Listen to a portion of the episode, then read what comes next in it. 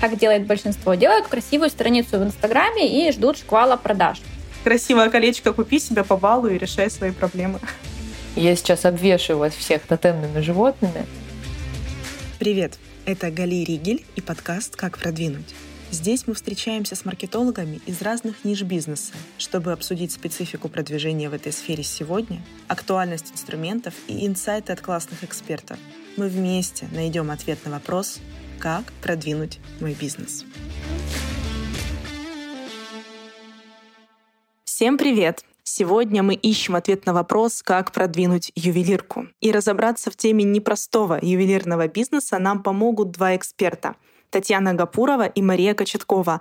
Давайте познакомимся с ними поближе. Татьяна Гапурова — сооснователь ювелирного бренда «Абракадабра», который запустился в конце 2020 года. Татьяна 13 лет занималась рекламой, кино и рекламными интеграциями, была управляющим партнером нескольких крупных продакшенов.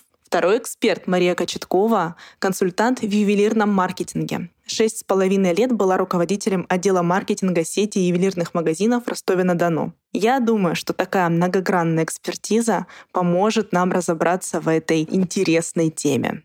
Давайте начнем сегодня с темы, что сегодня вообще происходит в мире э, ювелирного бизнеса в России. Хочу, чтобы вы поделились вашей личной точкой зрения, вашим личным восприятием этого процесса. Как вы считаете, что сегодня на рынке? Появляются ли новые игроки? Может быть, какая-то стагнация? Поскольку мы запустились в самый пик пандемии, то есть это был декабрь 2020 года, было сложновато. С одной стороны, классно было, потому что это как раз сезон подарков, и все бренды его ждут и жаждут, когда он наконец наступит, и можно будет запустить все промо и классно взаимодействовать с целевой аудиторией. Но мы столкнулись с огромным количеством проблем, потому что мы маленькие, локальные, и запускаться нам было достаточно сложно. И мы специально выбирали этот сезон, потому что, как нам казалось, что это нам поможет. Но были очень сильно удивлены, потому что, на самом деле, мы потонули в медиаклатере, который был э, в декабре. Ну, то есть он, он запускается, наверное, в середине ноября угу. и заканчивается последними числами января. Можно сказать, что первыми нашими покупателями были друзья, семья, э, ну и так далее.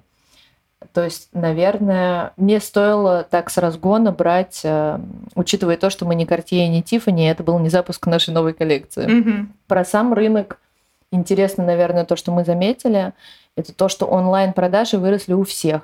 И у больших гигантов, таких как Cartier, Tiffany, Bulgari и так далее, и, соответственно, и у маленьких брендов.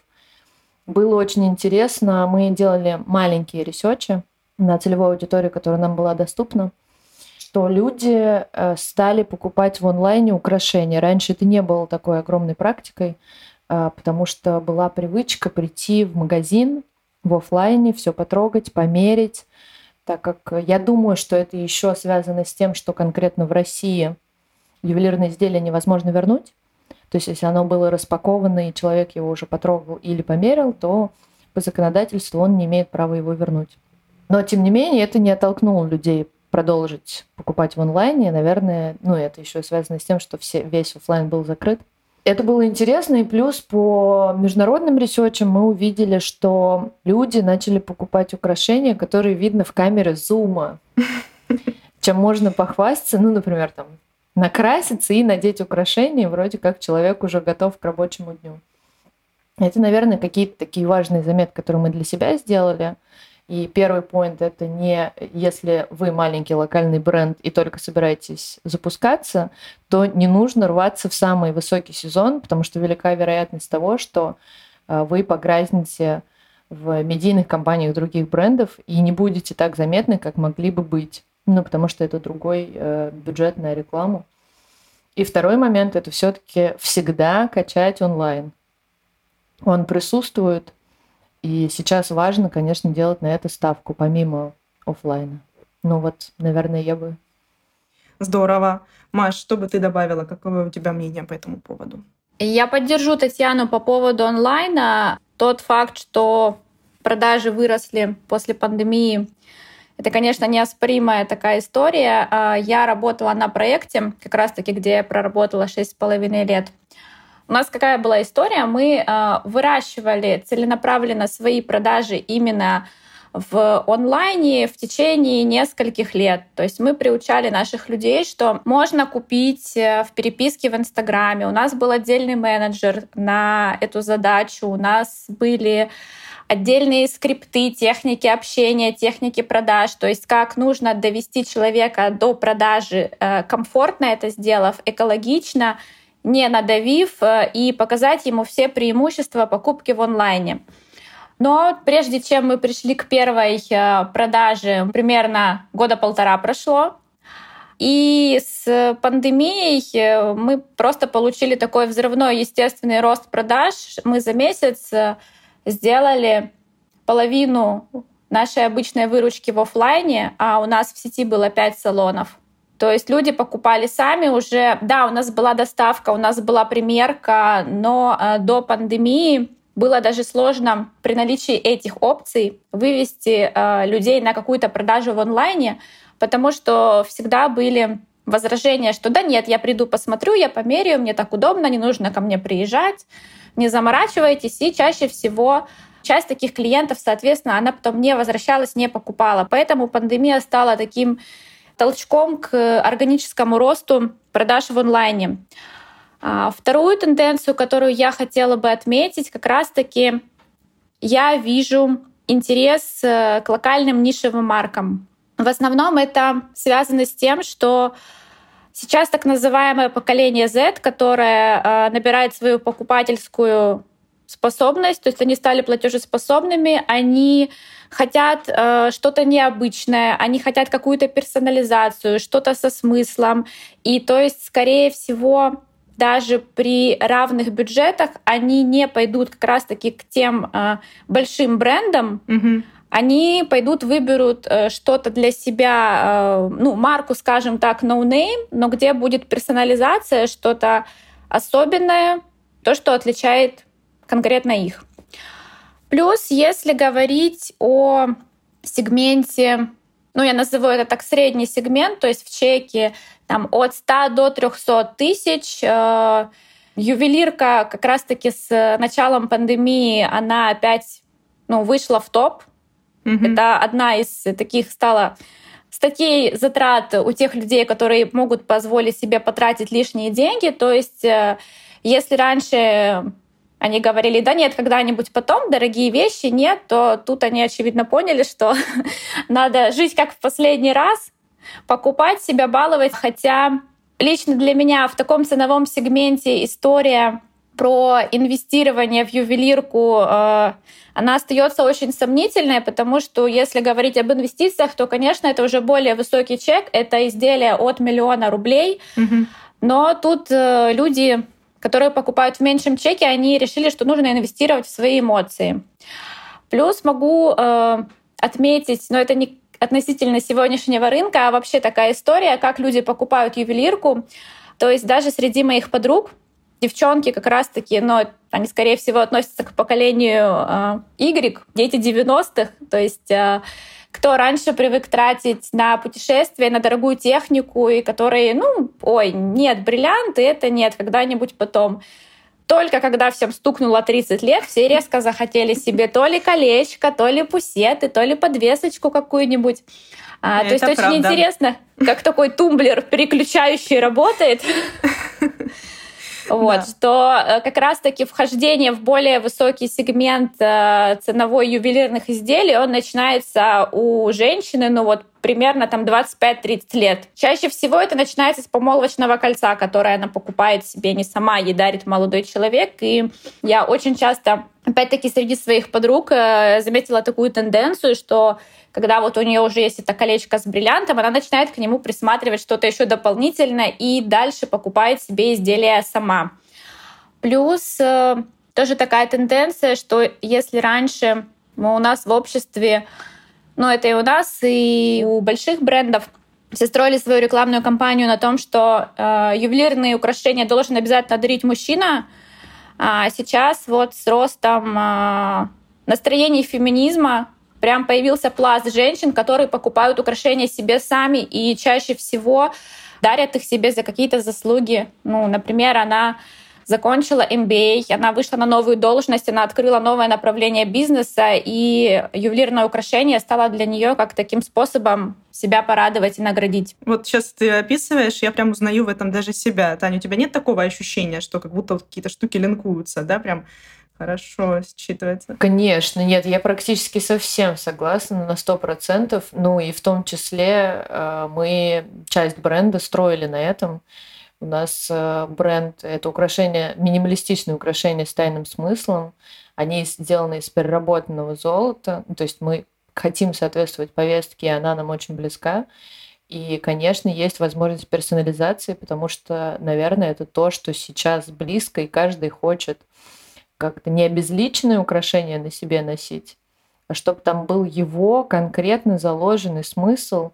И плюс, да, женщины стали дарить подарки сами себе. И поскольку у нас есть такой продукт специальный, где внутри мы делаем гравировку своего волшебного желания или мечты, или цели, то за полгода нашего существования мы очень умилились, э, что это за гравировки. То есть если раньше это было бы моей дорогой и любимой, а, то сейчас это скорее девчонки, ну, девушки, женщины описывают свою какую-то очень конкретную цель. И да, естественно, существует фем-повестка, а, и она в том числе касается того, как женщины выбирают. Например, женщина сама себе к рождению ребенка делает подарок, сама себе. Ну, то есть она не ждет, что ей подарит кто-то, и это очень классно. Ну, и мы в том числе построили свой бренд на наше самое ключевое социальное позиционирование – это любовь к себе. Это то ну, это время, да, очень сейчас в тренде. Да, который каждый человек тратит на себя и готов уделять. Поэтому, конечно, все это очень близко и созвучно.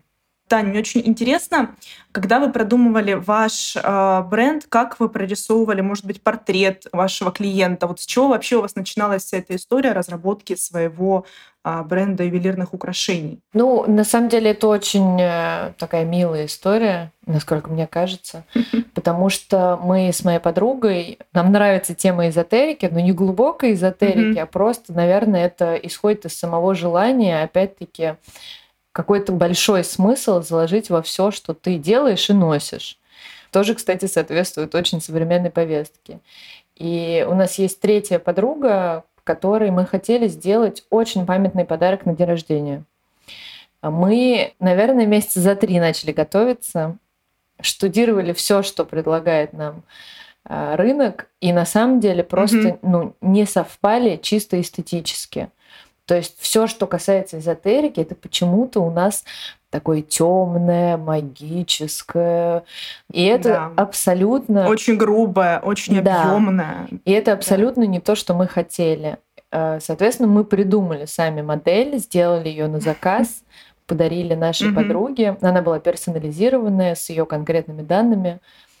И она какое-то время в нашем украшении ходила, мы наблюдали за ней, потом просто подумали, а почему бы нам это не сделать?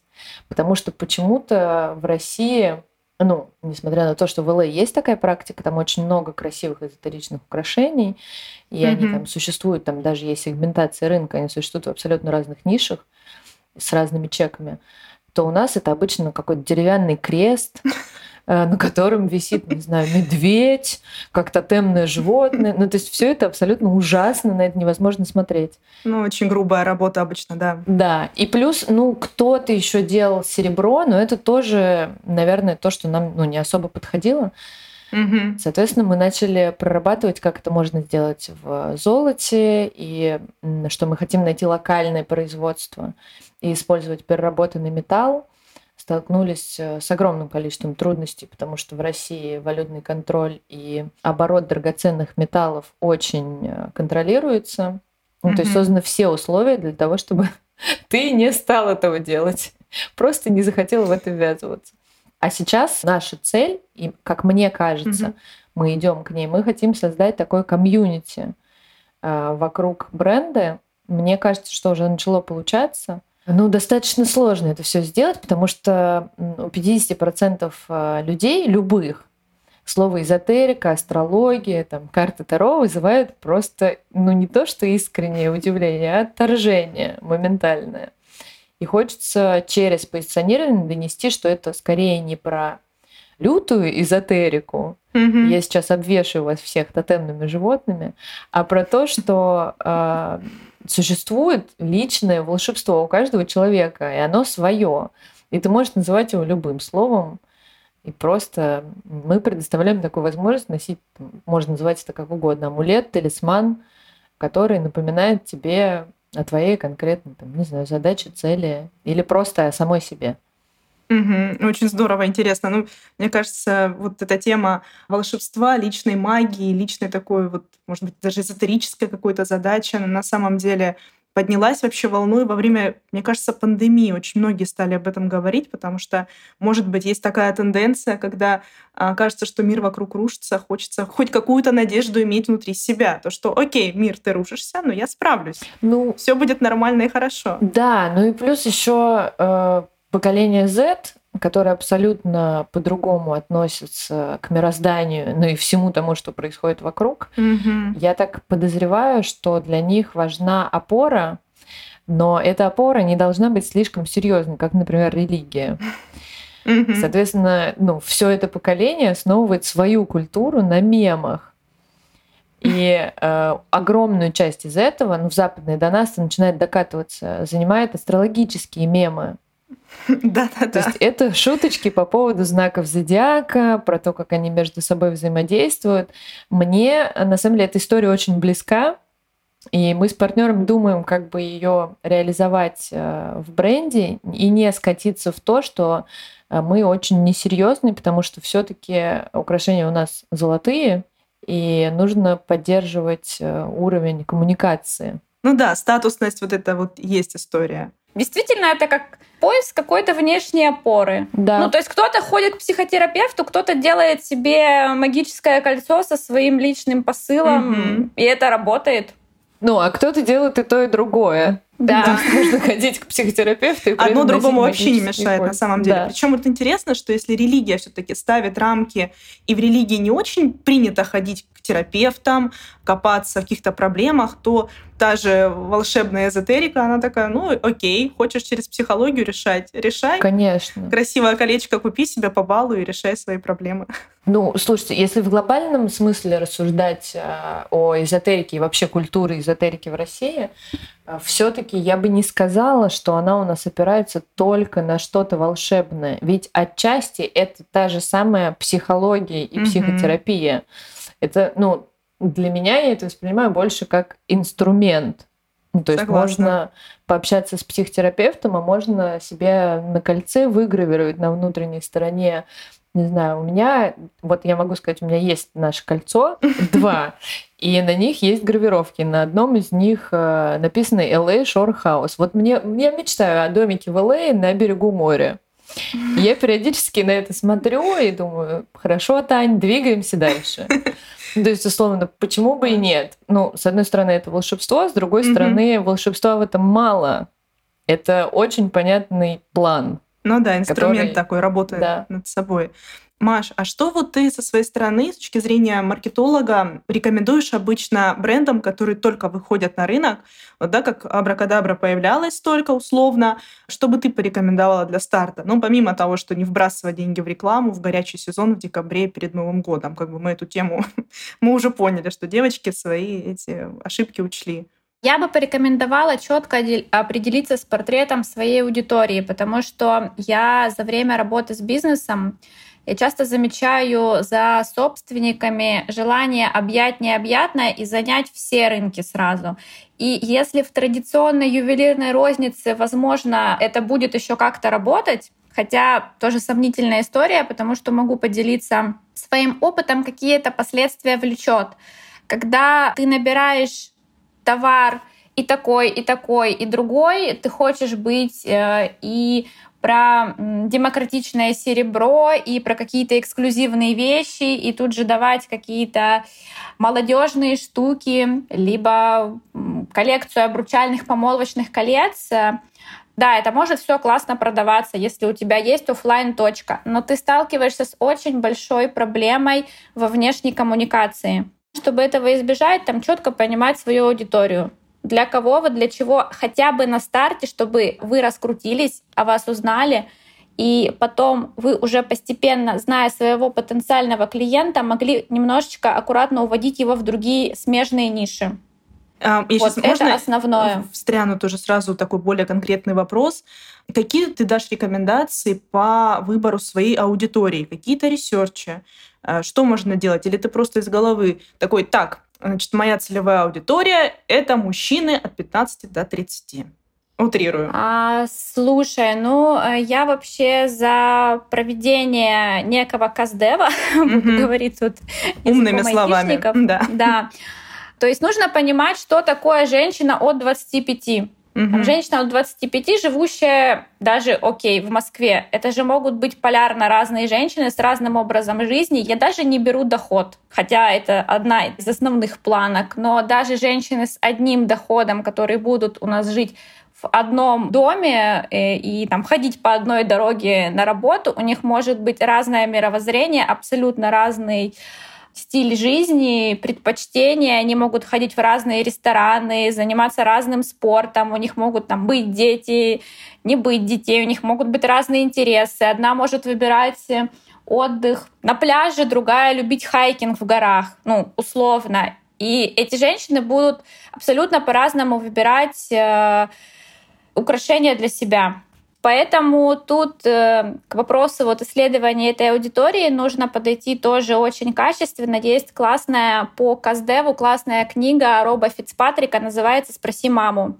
Это как раз-таки как проводить вот эти глубинные интервью, когда нужно спрашивать не то, что ты хочешь услышать, чтобы твою идею похвалили, поддержали, а э, расспрашивать своих потенциальных покупателей больше об их образе жизни, чем о своем товаре или продукте, который ты придумал. Я считаю, что все должно идти от продукта, а продукт нужно делать такой, который откликается в первую очередь тебе. Я тут все-таки буду немножко эзотерически настроенной женщиной, как раз-таки в тему нашего разговора. То есть э, невозможно делать что-то, что не идет у тебя изнутри.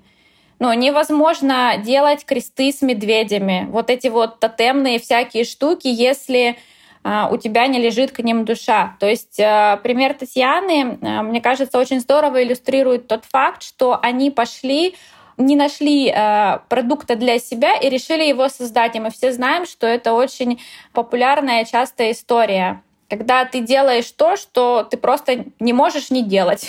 Мы как раз-таки с бэкграундом в маркетинге полностью это подтверждаю все слова, э, потому что мы делали, конечно же, ресерчи, делали группы, но самое интересное, естественно, началось потом, потому что мы определили и очень узко сегментировали свою аудиторию. Э, то есть мы взяли, это у нас были женщины 25-30 с уровнем заработка выше среднего, это были крупные города Москва, Санкт-Петербург. И важным уточнением являлось, что все они интересуются эзотерикой в той или иной степени. Это узкая, очень узкая аудитория. То есть мы взяли максимально, насколько мы смогли проредить все наши фокус-группы mm-hmm. и найти наших прекрасных поклонниц. Что в итоге оказалось, когда мы запустились и начали сравнивать наши результаты? Оказалось, что да, это все те же самые женщины, про которых мы и так думали. Да, у них э, заработок выше среднего, да, они находятся в Москве и Питере, но они 30-35. А некоторые продукты, то есть мы сегментируем ЦА даже на продукты.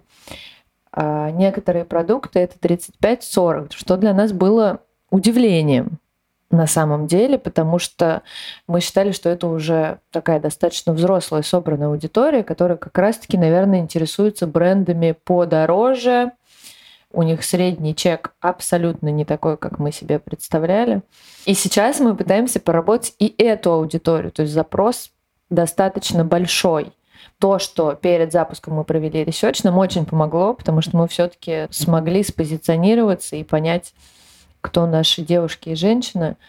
И сейчас мы будем это немножко корректировать. И плюс еще, что важно, э, я думаю, что вы со мной не можете не согласиться, очень сильно вырос сегмент э, мужской ювелирки. Угу. И мы активно планируем его добавить к себе потому что оказалось, что какие-то наши изделия, честно, мы вообще об этом не думали при запуске, начали покупать мужчины.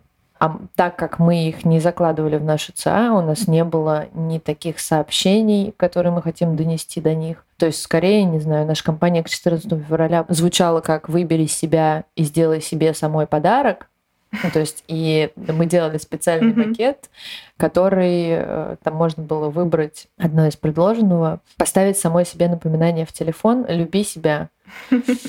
Ну, то есть Класс. оно не было направлено на мужчин совсем.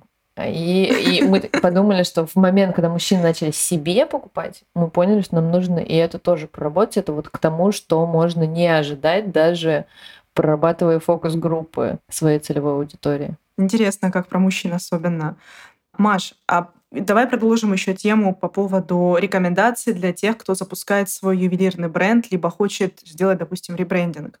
Определились с целевой аудиторией, сделали исследование, либо прописали ее. Что мы делаем дальше по твоим рекомендациям? Мы простраиваем стратегию, и чаще всего, если мы говорим о небольших брендах, как делает большинство, делают красивую страницу в Инстаграме и ждут шквала продаж. Красивая страница в Инстаграме — это классно, но в Инстаграме еще нужно уметь продавать. Поэтому на том конце провода, скажем так, должен сидеть тот человек, который умеет продавать и умеет продавать именно в онлайне. Опять-таки по своему опыту скажу, что продажа в офлайне и в онлайне, она очень сильно отличается. И те продавцы, которые могли делать миллионы в офлайне, в онлайне они просто такие, как слепые котятки, бесцельно тыкались и не понимали, почему люди уходят.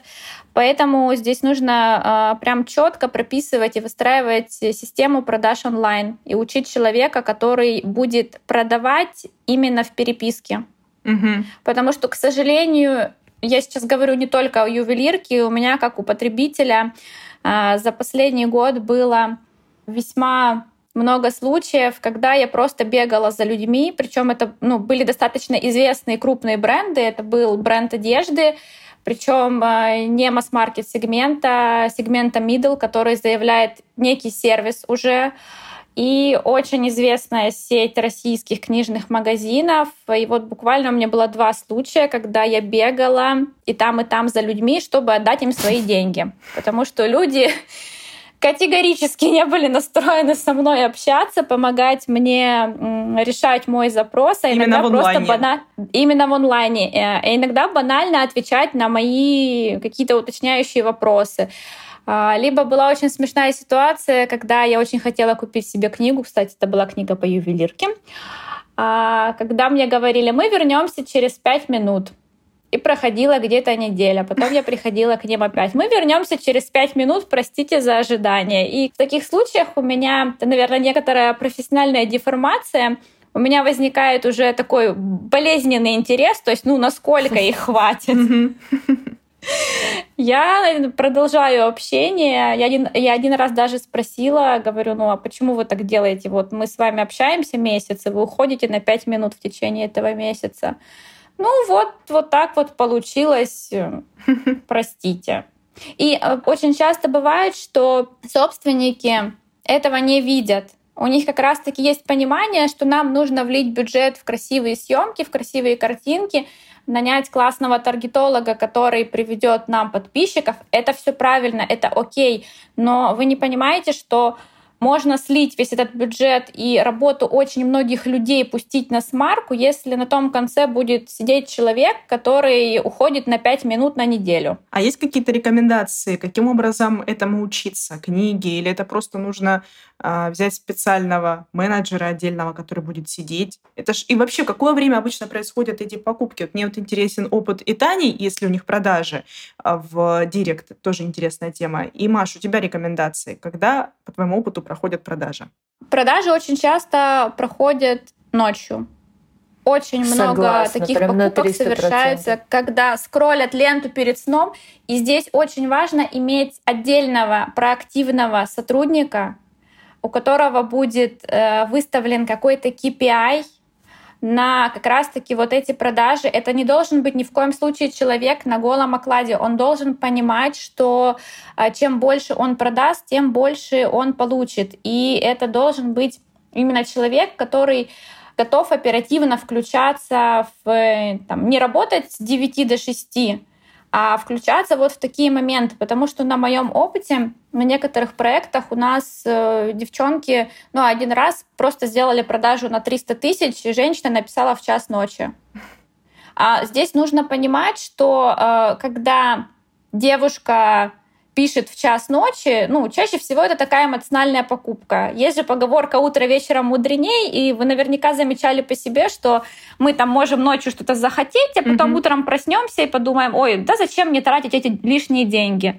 Вот. А тут главное вовремя среагировать, чтобы клиента не упустить. А, к сожалению, сейчас нет... Э, я не могу посоветовать какую-то конкретную литературу, на своем опыте я сталкивалась лишь с одним э, вебинаром, который учил именно продажам в, через Директ. Что могу сказать о своей работе на проектах? То есть чаще всего мы вот садимся, прописываем эту систему продаж с нуля. То есть это какая-то уже идет работа на месте, когда мы, э, зная продукт, зная товар, я там адаптирую систему, которую я составляла конкретно под каждого клиента. Угу. Таня, расскажи, как у вас происходят продажи? Делаете продажи в Директе? Да, конечно, безусловно, делаем. У нас это большая часть продаж, а, которая происходит. Соглашусь тут с Машей, у нас все заскриптовано. Мы какое-то время тестили и отвечали сами для того, чтобы наладить эту коммуникацию и понять, что нам конкретно подходит. Вот правильно Маша говорит, что это на конкретном опыте рождается понимание, во что этот скрипт э, превратить. Например, у нас есть там золотое правило, но мне кажется, оно существует у всех, это отвечать не дольше, чем 10 минут. То есть от момента запроса клиента до момента ответа бренда должно пройти не больше 10 минут. Это какая-то новая э, директ-этика, и вот так зависать, э, дайте мне пять минут и пропадать на месяц, это, ну, наверное, там сидит какой-то менеджер, который абсолютно не заинтересован в этих продажах, что может невозможно ударить по бизнесу владельца и вообще по имиджу, потому что это, ну, конечно, это покупатели, которые постоянно пишут, иногда они пишут просто посоветоваться. Огромное количество запросов в директ, когда люди просто хотят узнать или уточнить какую-то вещь, и это потом доводит до продажи. Если мы следуем определенному скрипту или а, просто по-человечески отвечаем сразу же, не затягиваем. Да, согласна с тем, что, наверное, 40% продаж случается в глубокой ночи. Это так. Я не знаю, ну, я не могу предположить, с чем это связано, утро вечером мудренее или нет. Но, может быть, это как раз тот сегмент девушек, которые днем очень сильно заняты и ночью могут позволить уделить время себе, поскролить ленту, повыбирать себе платье, украшения, что-то еще. И да, конечно, и на эти запросы тоже стоит отвечать. Например, если мы понимаем, что у нас там, менеджер сейчас точно не ответит, мы отвечаем сами. То есть это такой подход, потому что нам важно совершить эту продажу и опять-таки не могу не согласиться с тем, что стоит э, договариваться с человеком, который ведет ну, весь SMM и отвечает по скрипту на процент от продаж, для того, чтобы складывалась полная картина, и человек был также заинтересован, как и владельцы бизнеса. Иначе вся эта схема перестает работать, и случаются уходы на месяц, нежелание продать человеку, который уже несет свои деньги, Э, ну, соответственно, да, так. Вообще здорово, что, по сути, вашему бренду так мало лет, даже не лет, да, полгода, полгода где-то, и уже настолько все детально продумано, это, мне кажется, скорее исключение из практики. Маша может меня поправить, у нее больше опыта. Ну, мы, скажем так, наверное, имея какой-то бэкграунд, мы очень готовились к запуску. Это происходило долго. Ну, то есть это прям было долго, но что уж греха таить, мы три раза перерисовывали идентику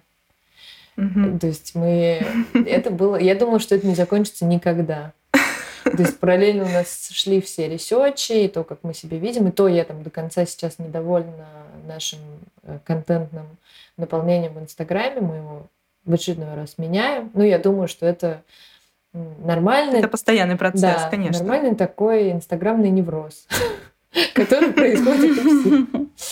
Да, и э, что нам очень помогло, я думаю, что это и всем остальным поможет э, в будущем, мы брали консультации э, у девушек, которые уже очень давно запустились, у которых уже есть сеть своих магазинов, они являются владельцами бизнеса в единственном лице. Это были платные консультации, о которых мы договаривались. Я могу прям с уверенностью сказать, что это было очень важным поинтом а, в процессе запуска. Это консультации с девушками, которые давно и глубоко в рынке находятся. Класс. И классно, что они были готовы вам еще помогать. Ну, точнее, консультировать даже за деньги. Это, мне кажется, еще один такой интересный маячок того, что мир меняется, становится более открытым, а, приходит... Я не люблю слово «конкуренция», мне нравится, что сейчас э, вот в индустрии образовывается такой кружок поддерживающих единомышленников, ну, если можно так сказать. Хотя, ну, на самом деле сама ювелирная индустрия в России, она очень консервативная. Ты начала говорить про маркетинговую стратегию. Что в нее должно входить, по твоему опыту? Мы можем говорить не только о том, что сейчас работает или не работает, а вообще какие-то у тебя были, может, идеи, что ты обычно предлагаешь своим э, заказчикам? Ну, э, начиная с того, что чаще всего, э, когда какая-то компания только выходит на рынок, мы подозреваем, что там не так много бюджета на маркетинг, поэтому э, я за то, чтобы работать с тем, что нам даст какие-то первые наглядные результаты. Что на моем опыте всегда хорошо работает на всех сегментах. А, это, опять-таки, налаженная система продаж в Инстаграме. Это какие-то клиентские мероприятия. Но здесь я хочу сделать пометочку. Вот Татьяна вначале сказала хорошую вещь про создание комьюнити. У меня хорошо заходили мероприятия, которые были такие именно камерные, небольшие, с каким-то интересным, полезным контентом, помимо того, что там можно представить свои украшения и что-то продать. Если говорить о каких-то, знаете, вот очень популярно, но особенно высокая ювелирка любит делать, ну, я, в принципе, делала там с одними своими клиентами мероприятие такого вечернего формата, когда все красивые, нарядные, какой-то спикер, ужин, это все вот такого там VIP-VIP уровня. Это классно для имиджа, но это абсолютно не дает никаких продаж. И хочется тут предостеречь э, начинающих людей, что не нужно сразу там всех бросаться удивлять какими-то размахами, бюджетами, потому что чаще всего, по моему опыту на таких мероприятиях, когда у тебя стоят эти красивые витрины с украшением, но эти все красиво одетые люди, они очень начинают стесняться, зажиматься, лишний раз бояться подойти к витрине, попросить что-то примерить, хотя рядом всегда находится на случай этого консультант. То есть лучше сделать какое-нибудь расслабленное мероприятие, не знаю, в каком-нибудь маленьком уютном летнем дворике буквально там выложить изделие там, на планшет, устроить какой-нибудь мини чаепитие, девишник, э, посиделки с каким-нибудь приятным спикером и провести это вот в таком кружке, потому что, ну, клиенты разные, и по моему опыту даже люди, которые, ну, знаете, они такие немножечко любят нести себя, вот в такой атмосфере они э, раскрываются, расслабляются, и все проходит на классной дружественной волне. И, ну, действительно, это потом приводит к продажам. Такой есть классный рабочий инструмент, поэтому я за мероприятия, которые создают комьюнити и грамотную работу в э, онлайне. Плюс коллаборации, конечно, если есть возможность э, сотрудничать, запускать какие-то промо-акции с близкими по духу марками, то обязательно нужно это делать, потому что обмен аудиторией очень работающая штука. Если вы нашли в качестве партнера бренд, у которого есть база клиентов, которые являются такими их амбассадорами, то обязательно нужно использовать это, потому что когда люди влюбляются в бренд, они начинают э, верить его рекомендациям. Поэтому найдите себе вот такого классного партнера и захватывайте мир. А в твоей стратегии обычно а, что? Я вот додавлю эту тему. что, там напол... что там наполнено? Это больше про разные каналы или это про какие-то акции, предложения? Как это должно выглядеть? Вот условно, нас слушает новичок, который только запустил свой проект, у него нет маркетолога, либо это маркетолог, который хочет развиваться в направлении ювелирного бизнеса. Как у него это должно происходить? Как это должно выглядеть? А, ну, в идеале здесь нужно идти от э, целей и нужно идти от бюджета. Да продажи, ну Кон... какие цели? Продавать, нет, денег ну, хочу. Конечно, не, понятно, как бы комплексно мы можем, э, естественно, лучше к этому ко всему подходить комплексно. Ну, то есть, если начинать с первоначального этапа, э, я опять-таки повторюсь, онлайн не обязательно сайт, сейчас не нужен сайт, это просто хорошо работающий Инстаграм с налаженной системой продаж и, что важно, с сервисом. Mm-hmm. Про сервис очень многие забывают. То есть сервис, э, он есть в онлайне, он должен быть в онлайне, да, он немного а, другой, чем мы привыкли в офлайн магазинах но а, тоже нужно разрабатывать э, очень хорошо это направление. Это какие-то офлайновые мероприятия, основанные на идее создания комьюнити. Причем э, это сейчас будет все очень хорошо заходить, потому что люди э, соскучились за живыми мероприятиями. И если раньше, там даже два года назад, когда мы собирали людей на мероприятие, то есть там было так, ой, ну я подумаю, у меня работа, дети, э, собаки, дачи, мы уехали, то сейчас все, я в городе, я откладываю все дела, я бегу, ну потому что хочется живого общения, хочется какого-то праздника. А история с украшениями — это всегда праздник, это повод выйти к людям, познакомиться с кем-то новым, выпить бокал шампанского, примерить что-то красивое послушать интересного человека. Вот, кстати, важный момент в эти мероприятия нужно обязательно интегрировать какой-то полезный контент угу. чтобы это ну, не превратилось, вот как раньше были очень популярны вот эти фуршетные тусовки, когда ты приходишь в автосалон, тебя позвали, презентация машины, окей, стоит эта машина, фуршет, все, у нас мероприятие. И ты такой стоишь и думаешь, а зачем я сюда пришел? Сфотографироваться на пресс-воле. Когда-то это было тоже очень популярно. Ну и, соответственно, э, акции. Акции должны быть. Э, тут, кстати, двоякий момент. Акции — это не обязательно скидки. И я вообще не сторонник скидок. Угу. То есть скидку можно сделать один раз в году человеку на день рождения, потому что приучать людей к скидкам — это очень пагубная история. Я много раз видела, когда скидки вводились в качестве такого экстренного инструмента увеличения выручки. Чаще всего речь идет о больших сетях, когда магазины не дотягивают план и нужно срочно где-то найти ресурсы финансовые. Mm-hmm. Вводились скидки, и потом просто это, ну, клиент начинает привыкать, что есть скидка, и он уже никогда у тебя не купит за полную цену, если он когда-то купил у тебя со скидкой 50%. Потом могут начаться манипуляции с их сторон, что я подожду, пока у вас будет распродажа. Вы же все равно сделаете скидку. Да не рассказывайте, что вы не делаете. Вот вы делали в прошлом году. Поэтому я сторонник того, что ну, скидок быть не должно. Вот есть ценность продукта, хотите покупайте, не хотите не покупайте. Скидка как бонус может быть на день рождения. Ну или, не знаю, там, например, на годовщину свадьбы, если, допустим, у вас э, магазин обручальных колец, окей.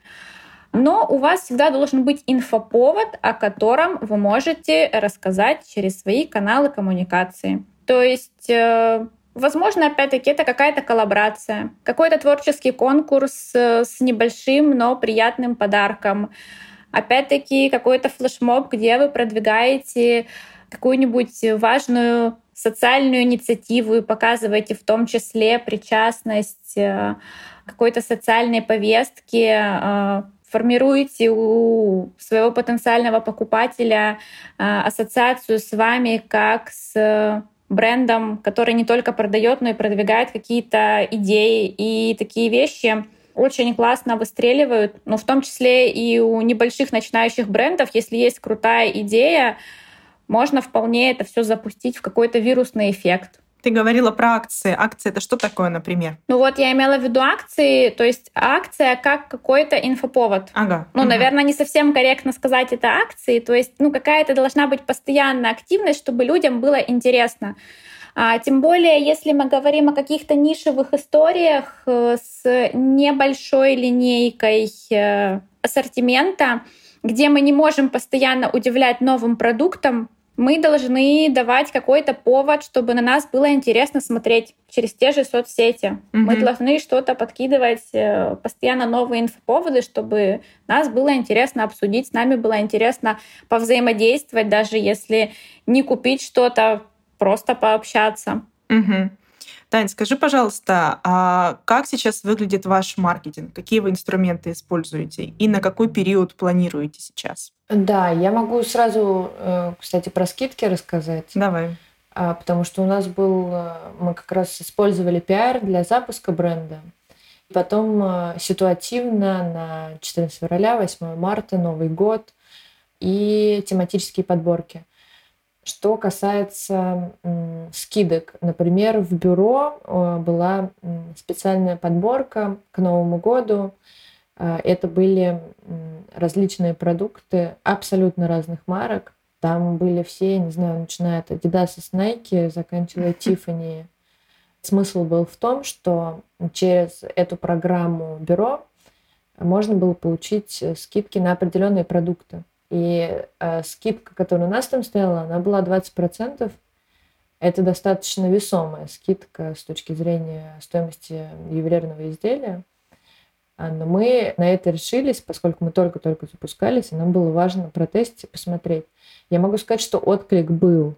Люди покупали по скидке 20%, потом эта акция закончилась, и нам писали и спрашивали, это про что говорит Маша, что они больше никогда не купят тебя без скидки. Они спрашивали, когда еще мы объявим такую акцию. К, ну, к сожалению или к счастью, мы 20% больше никогда не объявляем. У нас есть э, реферальная программа э, скидки 10% это друзья бренда. Это не значит, что это наши конкретные друзья, это значит, что это люди, которые уже покупали абракадабру и продолжают ее покупать на какие-то праздники. Э, мы им делаем 10% скидки – и это учитываем везде в своем финансовом планировании в том числе. Плюсом, ну, вот я назвала то, что мы используем пиар, у нас есть реферальная программа. А помимо этого, естественно, это Инстаграм и Фейсбук таргет, плюс контент. Ну, то есть через контент э, я бы даже сказала, что это больше уже не лента, а сторис, которые эффективнее взаимодействуют с аудиторией, на них больше сообщений, которые приходят в директ, потому что я не знаю, что с ней будет происходить дальше, а, но ощущение, что лента очень планомерно умирает. Она скорее остается элементом имиджа бренда. То есть, когда у покупателя есть э, касание с брендом, а, то он видит ленту как какой-то общий образ и может э, потыкать и поскролить, посмотреть, что это были за фотографии. Не могу пока точно сказать, что наша коммуникация бренда через ленту работает. Но, возможно, нужно перепридумать э, какую-то инстаграм-стратегию для того, чтобы она начала работать. Плюсом еще мы работали с блогерами. И я хочу сказать, что в нашем объеме маркетингового бюджета а, это не тот инструмент, который работает мы прекрасно понимали, что это исключительно имиджевый инструмент, и таким образом мы хотим повысить узнаваемость бренда и привлечь себе скорее подписчиков в аккаунт, э, которые станут в будущем нашими покупателями. Он не сработал. Мы брали выборку блогеров э, от 150 э, тысяч до 8 тысяч. А, и с абсолютно разными целевыми аудиториями, чтобы тестить и смотреть, э, на ком это может сработать. Это не сработало ни на одном, даже самом релевантном блогере, который э, про йогу, эзотерику э, и всякие возможные духовные практики. То есть мы посчитали все, что можно было посчитать, это самое неэффективное вложение бюджета, которое только могло произойти. Наверное, с увеличением оборотов и увеличением маркетингового бюджета этот инструмент возможно простроить эффективно, но не сейчас. Ну, то есть вот с, на нашем таком уровне на существование, срок существования полгода, угу. эффективности не показала. Что мы из этого, какие выводы сделали? Вместо блогеров мы будем использовать амбассадоров. Мы уже начинаем набирать э, наших девочек-амбассадоров, которым близки ценности бренда, а они готовы их транслировать, и скорее, наверное, это будет э, больше использования их в офлайне, чем онлайне. Потому что нам важно, чтобы эти девочки ходили в наших украшениях, ну и опять-таки подключали ближайшие круги. Плюс, что пока мы не делаем, но что входит в наши планы, это то, что уже назвала э, Маша. Э, мы хотим сделать мероприятие бренда, и, в, наверное, это будет формат девишника все-таки. Потому что вначале mm-hmm. мы хотели сделать что-то побольше, black tie, и все очень красивые ходят, выпивают просека. А потом мы поняли, что, наверное, сейчас э, нам ближе формат девишника с э, какими-то экспертами для того, чтобы этот девишник был интерактивным. Не все пришли и сидят за столиками, пьют свою просеку. И коллаборации мы сейчас уже их начали делать. А, с... Мы подобрали определенный список брендов, которые нам очень близки, нравятся и с точки зрения эстетической, и с точки зрения позиционирования. А, со всеми ними познакомились и поняли, что мы хотим делать дальше. Соответственно, будем планомерно подключать еще коллаборации, тем самым таким образом а, перекрещивать аудитории. И посмотрим, как это все сработает, пока будет формат тестинга. И вот на какой период примерно у вас есть план? Вот ты знаешь, что у вас будет происходить в развитии? На самом деле, на супер долго мы не планируем, потому что э, мы такой бренд, который имеет возможность вводить новые модели каждую неделю. То есть мы каждую неделю тестим. Э, если мы, например, такую модель выпустим, мы еще включаем интерактив аудитории. Э, например, в сторис даем им выбирать, а так вам нравится, а, ну, а если мы чуть-чуть изменим эту модель. Э, я понимаю, что это заигрывание, и, конечно, наверное, не стоит на нем так заострять внимание, потому что все-таки модели будут те, которые мы захотим. Но, тем не менее, это нам позволяет очень сильно вовлекать людей, привлекать. То есть, соответственно, дальше, чем на три месяца, мы свою медийную активность не планируем. И скорее, наверное, это еще и меняется, если мы вводим в ассортимент новый продукт, то к нему придумываем там, новую коммуникацию. Ну, я тут могу поддержать э, Татьяну, потому что у нас сегодня какой-то разговор в формате «я поддержу Машу, я поддержу Татьяну». Это, ну, здорово. Это очень мило. Потому что, к сожалению, в наших реалиях невозможно планировать больше, чем на 2-3 месяца. Я скажу по своему опыту, потому что и если раньше меня тоже там как э, руководитель отдела маркетинга меня расстраивало, потому что я, начитавшись книжек про построение традиционного бизнеса на Западе, то есть там анализ, стратегия, вот это вот все. А, я думала, нет, ну как же так? Почему вот у нас получается одна сплошная операционка? Это когда я работала в найме, у нас был проект, где вот мы планировали в рамках месяца. Но потом, когда случилась пандемия, я поняла, что вот эта гибкость и умение реагировать, оно как раз-таки дало нам очень большое преимущество выйти при закрытых офлайновых магазинах без потерь из этой ситуации, потому что мы быстро перестроились, сконцентрировались и переориентировались на этот канал. То есть, ну, такой классический немножко русский менеджмент, работы в операционке, но да, он дает свои результаты, поэтому там вся красивая стратегия, можно ее простроить на полгода, но, к сожалению, чаще всего в нее придется вносить правки и не один раз. Вообще очень часто бывает такая история о том, что написали план, и он не реализуется, и у этого есть много разных причин. Вот я записывала прошлый подкаст, и там у нас как раз-таки была бизнес-тренер и коуч, которая давала свою обратную связь. Она говорила о том, что такое происходит часто, когда большая компания, особенно из-за того, что не согласованная деятельность разных подразделений. Но это скорее одна из сторон э, вот этого бриллианта, бриллианта бизнеса, потому что другая грань говорит нам о том, что реально времена такие непростые, нужно просто быстро а, уметь перестраиваться. Таня, скажи еще, пожалуйста, а, какой у вас бюджет на маркетинг? На маркетинг у нас примерно выходит 70% э, дохода. Не прибыли, а дохода. 7%? 70. Нет, 70. 70, да. Обалдеть. Ага. То есть это в рамках маленького локального бренда достаточно ощутимо. То есть если брать саму финансовую схему, вот что я еще важно хотела бы посоветовать помимо элементов продвижения, до всего э, прочитать э, бизнес-план и финансовую модель. Это то, это просто то, с чего нужно начать. Потому что как раз-таки там и будут учитываться все расходы на маркетинг, э, продвижение и так далее. И вообще э, можно понять емкость бренда. Соответственно, да, когда мы считали, на самом деле мы считали не столько. Мы считали, что это будет около 50%. И по самым хорошим прикидкам у нас э, должно было выйти 20% от дохода.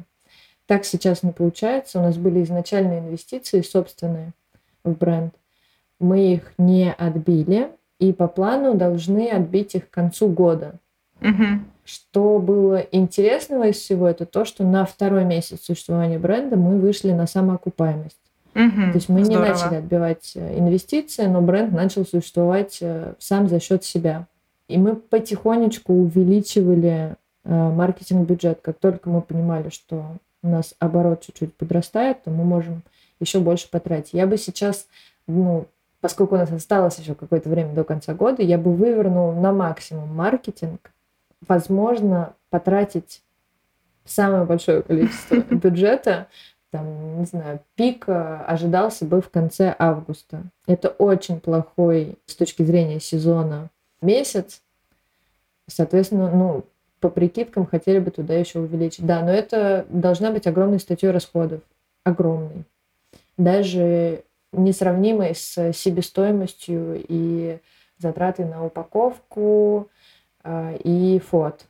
Это нужно сразу понимать и быть к этому морально готовым. А вы сами делали финансовую модель, или вы как-то обращались за консультациями, или у вас есть такая компетенция? Мы обращались за консультацией. Компетенция частично присутствовала, потому что а, я в какое-то свое время не закончила MBA. То есть я на нее училась, но не закончила. Мы сами сделали финансовую модель, и потом наняли консультанта, который нам, а, уже пройдясь по позициям, сказал, что вообще невозможно, и я замечталась и улетела куда-то. И что да, возможно, а где нужно подстраховаться, ну и, например, там, помог нам система налогообложения как-то разобраться, и что будет удобнее здесь, потому что, опять-таки, я не была знакома с индустрией, и здесь все немного сложнее, чем в моей родной рекламной отрасли. Маш, а какой ты обычно рекомендуешь своим а, клиентам бюджет на маркетинг? Если э, это устоявшийся работающий бизнес, ну, от оборота это в пределах 50%. 5-10 или 50? 5-10. Угу. Окей, а что сегодня, Маш, как ты считаешь, эффективнее в работе вот в ювелирной сфере? Это привлекать как можно больше новой аудитории или удерживать как-то старых? Что сейчас работает? Ну, по моему опыту, 70% э, выручки тебе приносят твои постоянные клиенты. Я убеждаюсь на всех своих проектах, у меня их было там в районе 10, я убеждаюсь, что да, тебе легче работать с клиентом, который э, уже пришел, который в тебе заинтересован, который лоялен, и как-то повышать его лояльность, чем привлекать новых. Но это гораздо дешевле и выгоднее с экономической точки зрения. И как раз-таки постоянные клиенты, они самые благодарные, и они становятся как раз-таки теми амбассадорами бренда, вот, о которых говорила Татьяна. Угу. То есть ты можешь их даже не просить быть амбассадором, они сами становятся тем человеком, который ходит и рассказывает о тебе своему ближнему кругу. Бесплатно тебя рекомендует. Ну да, те самые амбассадоры. Тань, а как ты считаешь, а, вот вы только запустились, совсем молодой бренд, какая вообще емкость сейчас у рынка, насколько часто появляются новые бренды, новые какие-то ниши, либо новые игроки. Ты за этим следишь сейчас или вы просто больше занимаетесь своим развитием? Ну, мы стараемся следить, конечно, и смотреть, что э, сейчас появляется или наоборот, кто отмирает. Тенденция, мне кажется, что она в последние пять лет заключается в том, что появляется огромное количество ювелирных брендов, они немножко не в нашем сегменте, потому что это в основном серебро или другие металлы. Это то, что ну, из себя представляет очень низкую себестоимость и возможность очень быстрого оборота. Потому что золото – это долгий оборот и высокая себестоимость самого изделия.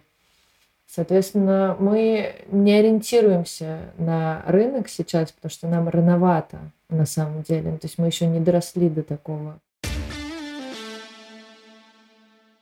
Мы обсудили, что начинается всегда развитие а, нового бренда, либо перезапуск бренда с историей, с того, что мы все-таки исследуем аудиторию. Это можно говорить бесконечно в любой нише, но надо повторять снова и снова.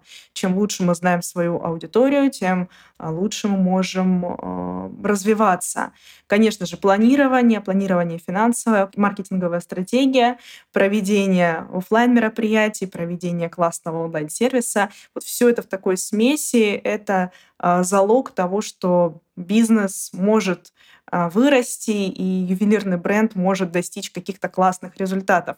Ну, я бы, наверное, финально только добавила, что еще не стоит совсем забывать про пиар, потому что нужно имидж бренда простраивать с самого начала запуска.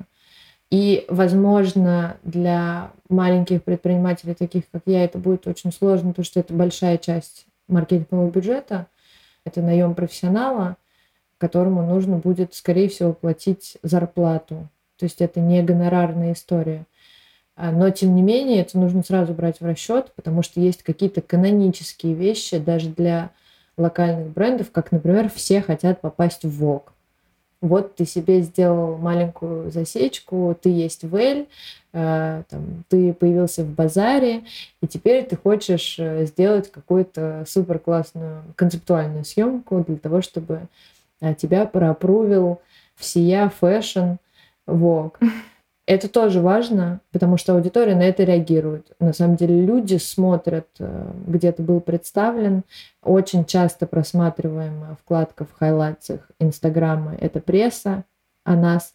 И это дает какой-то еще очередной э, толчок для покупателя приобрести, потому что, ну, окей, это был какой-то непонятный, неизвестный бренд, на который я набрела в просторах Инстаграма, но я вижу, что СМИ о них пишут и рекомендуют. Это очень важно, а, и с простройкой имиджа только поможет. Вы не отслеживали с момента публикации, допустим, вас в какой-либо подборке до момента каких-то продаж? Вот есть конверсия некая между публикацией и продажей? Очень сложно ее отследить. Я бы даже сказала, что практически невозможно, потому что в воронку не попадают сторонние сайты и переходы по ним, угу. мы видим только то, как они э, действуют, как покупатели действуют, находясь на нашем сайте. Но скорее э, имиджевая составляющая, она чувствуется. То есть кто-то говорит, да-да, я видел вас рядом, там, не знаю. Но самое смешное это было, видел вас в подборке рядом с Шапар. Ну, то есть, ну, конечно, ну, то есть это Шапары за 4,5 миллиона. А, и наш э, цепочка, которая стоит 21 э, 500. Но, тем не менее, я думаю, это маленькими шажками. Вот моя любимая присказка тоже small steps. Маленькими шажками ты, возможно, придешь когда-нибудь к шапара. Может быть, и не придешь. Ну, то есть, может быть, тебе... А может, и не да, надо. Такое тоже может угу. И еще в догоночку тогда у меня сейчас возник вопрос. Ты сказала про сайт. У вас больше продажи в Инстаграм или на сайте? Безусловно, Инстаграм, конечно. Но и Инстаграм ведет э, на сайт. То есть э, мы в любом случае в да, даем сразу ссылку на каталог, но это, безусловно, Инстаграм. Ну, кстати, здесь у меня есть добавление, что именно для ювелирки лучше делать упор и вливать деньги в инсту, потому что в ювелирке, так как это продукт все-таки дорогой, ну, дороже того, что мы привыкли через инсту покупать, ну, либо покупать на сайте одним кликом. Человек хочет персонального общения. То есть, окей, сайт может быть действительно как ссылка на каталог, но общаться и доводить его до продажи должен живой человек. То есть это как-то в переписке, мы же понимаем, что да. клиент, да, в переписке, если он выбирает переписки.